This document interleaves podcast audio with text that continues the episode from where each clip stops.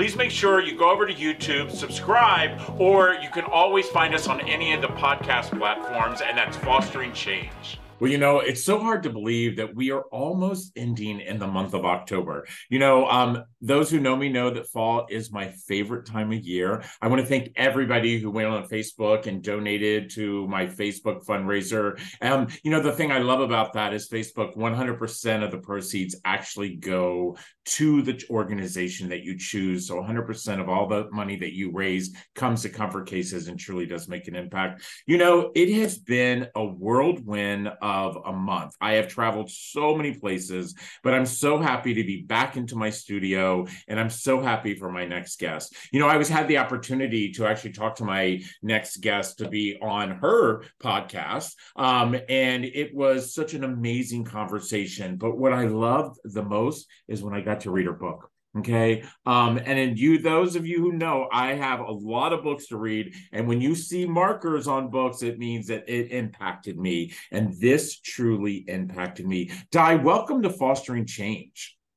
Thank you so much for having me, Rob. I'm so excited to be here today. Oh my gosh, I'm going to have to tell you um, this was a book that first of all I, I I as everybody knows I travel a lot so I spend a lot of my time doing audiobooks and it's harder for me to read a book but I was so happy that when I got your book I happened to be doing a lot of flying and I was on a train for 3 hours and um and I, I couldn't put your book down and there literally was a moment, and I'm not kidding you, there literally was a moment I couldn't keep my eyes open. But if I didn't get through that last chapter, I was worried that in my brain, I wasn't going to be able to sleep because I was going to you know think what's going on. So i i want to talk about a little bit about you before i get into the book. You know to look at you um you look like you're all together. You look you know, um, like a person who um, had never had any of the things happen that I've read in this book. I look at you and I see the following words shine from you resilience. Um, I see the word grit. Um, when I look at you. I see the word of not believing that there is a challenge out there that you cannot overcome. And so I want to know where did those words come from and how did you learn them? Cool. Um, well, thank you, first of all. Those are amazing compliments, all of them in a row. I'm just so humbled by that. Um, where did it come from? I guess I would say I had at least one person kind of throughout my story in each section that saw me and saw the humanity in me and just kind of held me in that moment and let me know that I was a worthwhile person. Um, and I think that that more than anything let me feel like I could make it.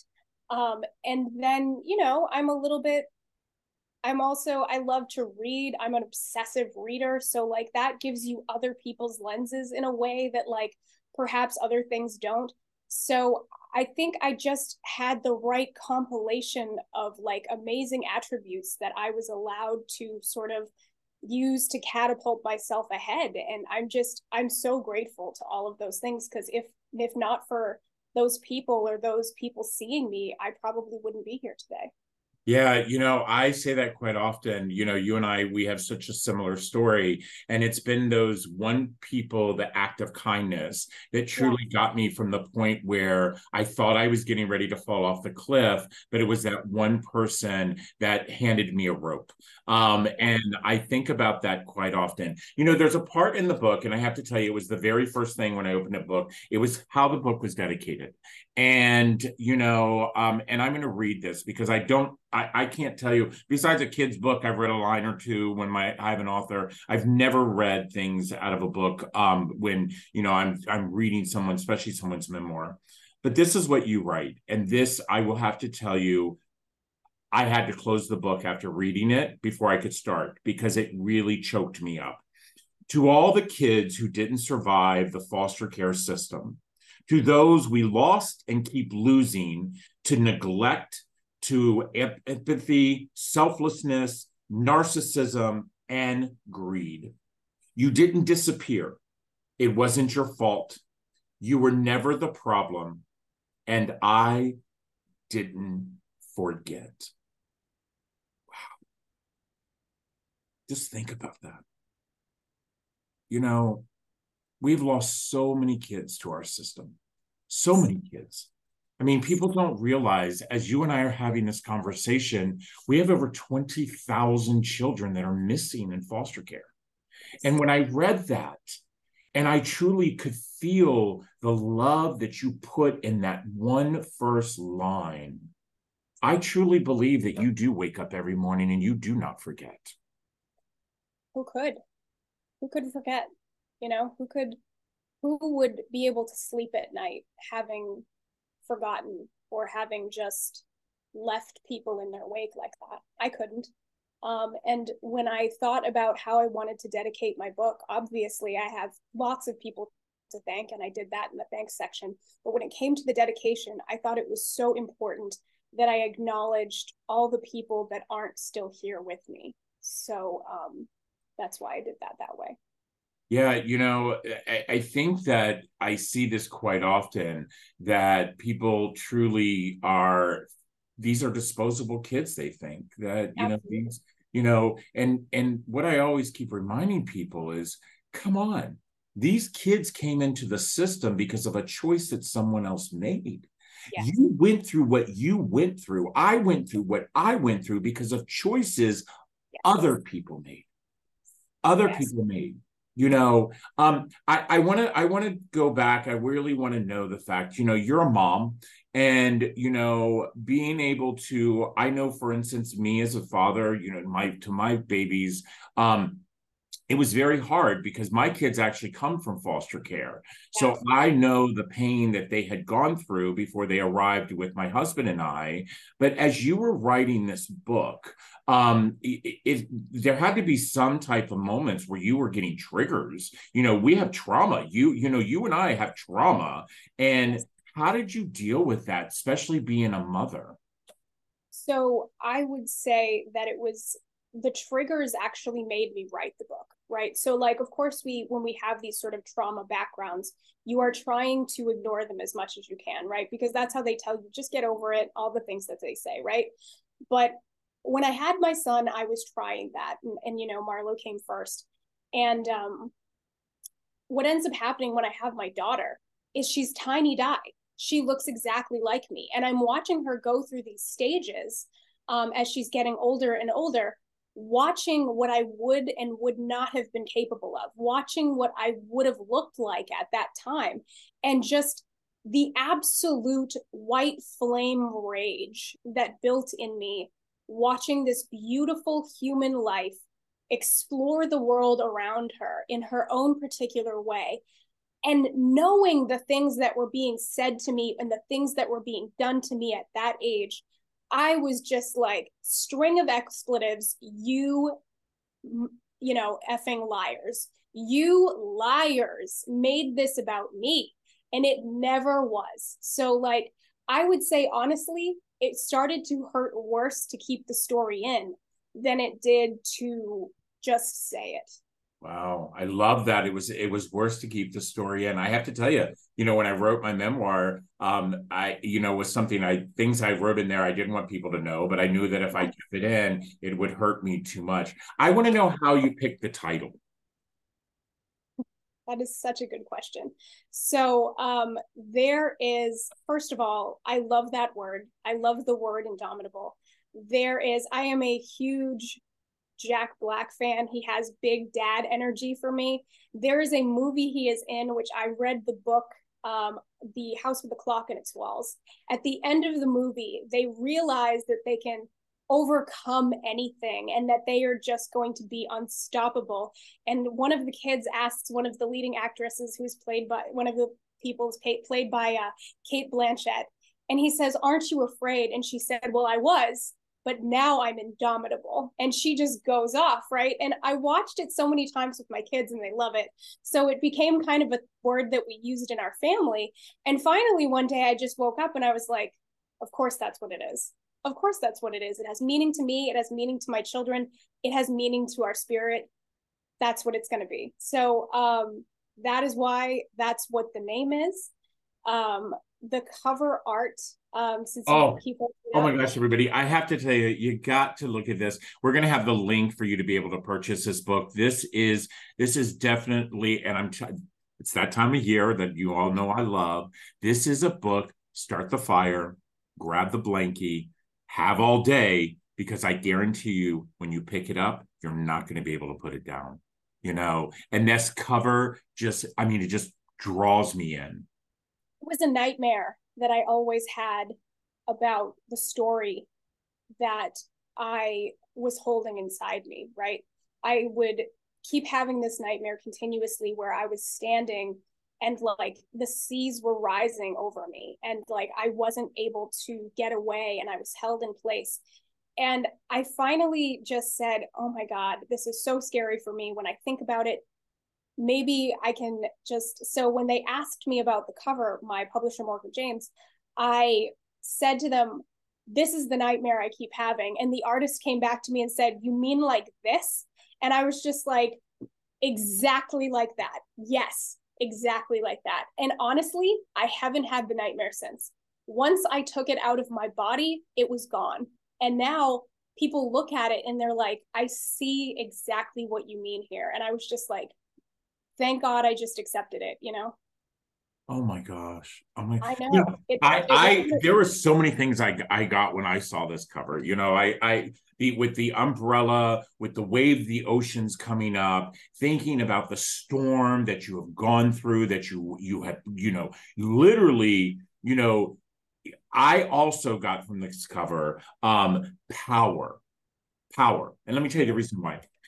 I looked at this and saw this amazing human here whether I didn't know if it was male or female, by the way, which I love that, was walking through the storm and pushing the ocean aside, saying that I am stronger than you. And we all know that the ocean is the strongest thing that we have in the world. And so I, I just love that. You know, I'm going to get to another part of the book here that really, really drew me in. Um, for those who all know, you know, I, I sit on the advisory board for Sesame Street um, in 20. 2018, Sesame Street came to me and said, let's do a Muppet. Let's do a Muppet that is in foster care. And so it took us about two years to bring Karli to life. And in May of 2020, which is National Foster Care Awareness Month, Karli appeared on Sesame Street. I was very lucky to be there to watch her meet her foster parents. And for this day, Karli is still somewhat of a regular. She teaches children about about empathy. She teaches children about food insecurities, drug addiction, people who are experiencing homelessness. But then I'm reading this book, and lo and behold, you have an entire chapter called Sesame Street. Sure do. And I'm going to tell you, I thought I knew everything about Sesame Street until I read your chapter. I had no clue. I had no clue that as a kid, you know, who grew up in the, the worst of worst, like you and I both did, that Sesame Street was made for us. Yes. For us, kids like us, kids in adjacent situations to us. That's exactly right. And I just, oh, I'm, I'm, every time I talk to you, I feel emotions that I was not prepared so like I'm just sitting here like I'm not gonna it's not gonna be running down my face. I'm fine. But like, oh my God, Sesame Street had so much meaning for me as a child, as I obviously say, and other shows on PBS, right? Like when we think about like, you know, LeVar Burton and just PBS changed my life, specifically Sesame Street, looking right at me. Um, you know, I would be locked in my room because my, you know, very young parents, uh, birth parents didn't have childcare for me. And that would be all I had was just this one small television in the 80s, in just PBS. And so it mattered to me so much to be able to, you know, even in my small way, acknowledge that and thank that team. So like that that of course I'm sorry, I'm just woo, getting the vapors over here. Let me tell you, I like I said, I I read it and I went back. I actually was one of the chapters. There were two chapters I actually read twice in your book, and that was one of them because I was just like, it just drew me in because you know for so long as a young boy i felt alone. I felt that there was nobody that was looking at me. You know you might have been staring at me but you weren't looking at me. Yes yes you know and so it made me really go back and think about that time and about those times. You know, I, I, I just I like I said, everybody, you know, our podcasts are normally about 20 minutes long. I, I can't tell you enough about this book, but you know, there's another chapter that really stuck out to me. Um, and and I really want to talk about this as we end our, our podcast. There is a unique feeling to surviving something or someone I don't know what the word for it is. It's scaring pain as if something is being burned away from your soul through disconfection. I want to know about that word. I want to know how it felt to have the searing pain because I, to this day, 57 years old, I just turned, um, I can't get rid of that pain. So when I talk about level setting, when I talk about surviving, um, you definitely feel like something has been pulled off of you, right? You feel like something's been ripped away. And it feels the way it feels like if you had a giant scab on your back, right? Somebody had just torn it away, and you are absolutely vulnerable to the elements, to other people. You feel like everybody can see you. Everybody is, you know, you are completely naked in a world of of boundaries and and you know coverings for everybody else right? But it feels like you're afraid at first and you are over caffeinated and skittery and like feeling shaky and nervous and and just kind of like you can't breathe all the way. You can't take a deep enough breath because you're afraid you're going to have to run. And your legs feel like there is just tension building in your thighs just in case you have to run. It's that adrenaline feeling right? But eventually you get comfortable with that. And when that is the case when you get comfortable being seen when you get comfortable being yourself then just like I mean, people could say whatever they wanted to me and it wouldn't make a damn bit of difference because I understand what I am capable of. I understand what I have survived. And I understand that you could pick me up and put me anywhere on the planet Earth and I would survive. Like I would find a new way to build a new life. And that is something that no one can ever take back from you when you realize what you are truly capable of. I think a lot of people live their lives in fear because they're afraid of what they might not be capable of. It's the opposite for me.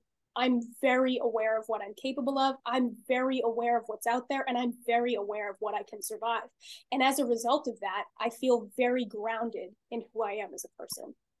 Oh my gosh, I absolutely love that because you know, as I I always say, you know, I I I literally li- live my scars that uh, you know that I see every day that most people cannot see, but I feel them. And and to hear you say that, you know, um, I do believe that that so many people live in fear, and I believe that so many people like you and I, who have aged out of a, a shattered system, even live in twice as much fear. But you know, um, I have to ask this Di because it's something that weighs heavy on me and I get a lot of, you know, these crazy emails about it. I, I do believe that we are in a system because of a choice someone else made. But I do believe that there is a time within our life that we must take responsibility and we have to stop blaming the system and we have to start trying to figure out how to change the system. And if that changing the system means even changing within yourself, you know, for me, it was forgiving, you know, forgiving people for all who did me wrong. Um, and again i didn't forgive them to give them power. I forgave them to give me my power back. Um and it also made me realize that you know my community actually had not failed me. Um they weren't educated about me you know and that's what i see so much within our country and the foster care system. It's that people are not educated. But i think that people like you and i who have come out of the fire and the ashes, and we truly are moving the needle forward. I think that other people need to see you and I more because this is foster care.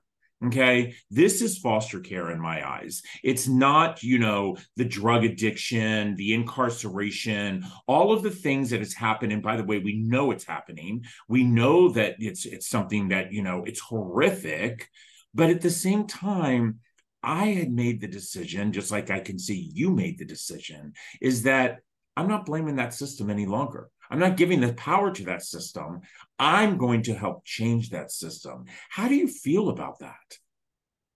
Well, I remember the moment in my life when I'd made that decision because I was listening to a radio show in Atlanta and um, the you know host was talking about how his birth mother hadn't loved him or treated him well or any of those things and how how that it has impacted his life he was very outspoken about therapy and going to therapy, how important it had been for him.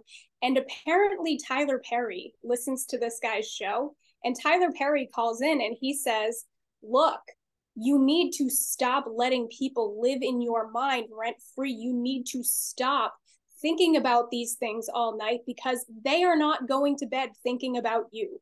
They do not care what they did to you and they are not going to change. So this is up to you at this point. Are you going to keep letting them take over your life and make you live however whatever with whatever they left you with, right? And I sat there in the car just crying my eyes out and I was like he that's absolutely it.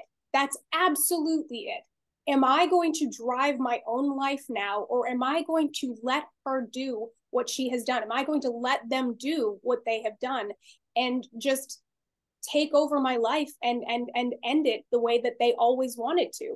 So the again, you're going to get this theme. The rage for me was just like now it's spite. Now I'm going to overcome this just because I can. And I did exactly that. So I was like, look, that's it. That's done. I'm closing the door on that. I will deal with that in therapy, but I am going to go this direction. So that is ultimately what I decided wow. to do. I love that. I love that. Yeah. Right. I was pissed and I moved on. I love it. Don't let them don't let them have space in your brain. Um right. that that is huge. You know, um did you lose people in your life after writing the book? Yes, absolutely. I think I've lost people over my life a lot of times. And I will tell you why that is if you are worried about losing people. People like us are mirrors, right? So if people look at you and they think that they are better than you and they are or they think that they were better off than you sometimes they'll look at you and they'll see what you're overcoming and they aren't rooted rooting for you right because they want you to fail because they think that they would fail so if you're a person like me and somebody's looking at me thinking oh this foster kid I lose people because I don't make people feel very good sometimes if they want to sort of stay in the crab bucket, so to speak. Um, so I've lost lots of people over my lifetime because people sometimes don't want to get better. People right. don't want to live their lives. People don't want to accept responsibility for their lives sometimes. They want to kind of live in the pain and the trauma and the suffering. And that's completely fine it's fine. Um, you know, of course, we've all gone through tons of things. Uh, you and I are perfect examples of that, but you have to make that decision. And if your decision is to stay mired in it because you can't overcome it, then I, of course, am going to still do what I have to do. Right. And that shouldn't cause other people pain. It should be their journey's their journey, my journey's my journey. But like, I have lost a lot of people that way. And that's okay with me because they weren't really for me yeah. you know? And i'm definitely not talking about like foster kids or people that are going through really hard things. I'm talking about sort of your average person who for whatever reason just kind of doesn't want to see you survive or be successful and that's kind of on them because i'm going to keep doing me you know yeah, so, yeah, I love that. I love that. I I actually did a I did a post on one of my social media platforms about, you know, um I feel like people are trees, you know. I love trees by the way. Those who know me, you see me on social media, I have a big tree on my back as a tattoo because I truly believe that people are like trees. They're leaves, they change, they fall, and they grow back. And yeah. if you're truly someone in your life, you become a root.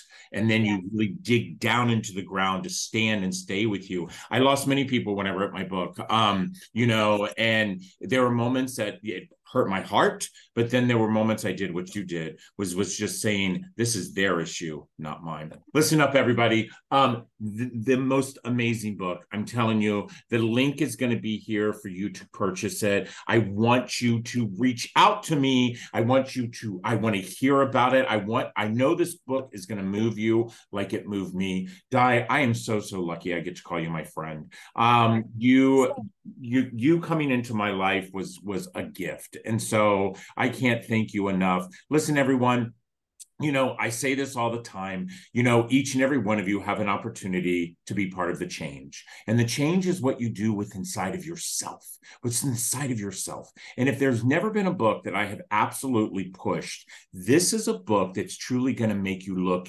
inside of yourself. You know what? Another amazing episode of Fostering Change. And I can't wait to talk to you again next week. Take care, everybody.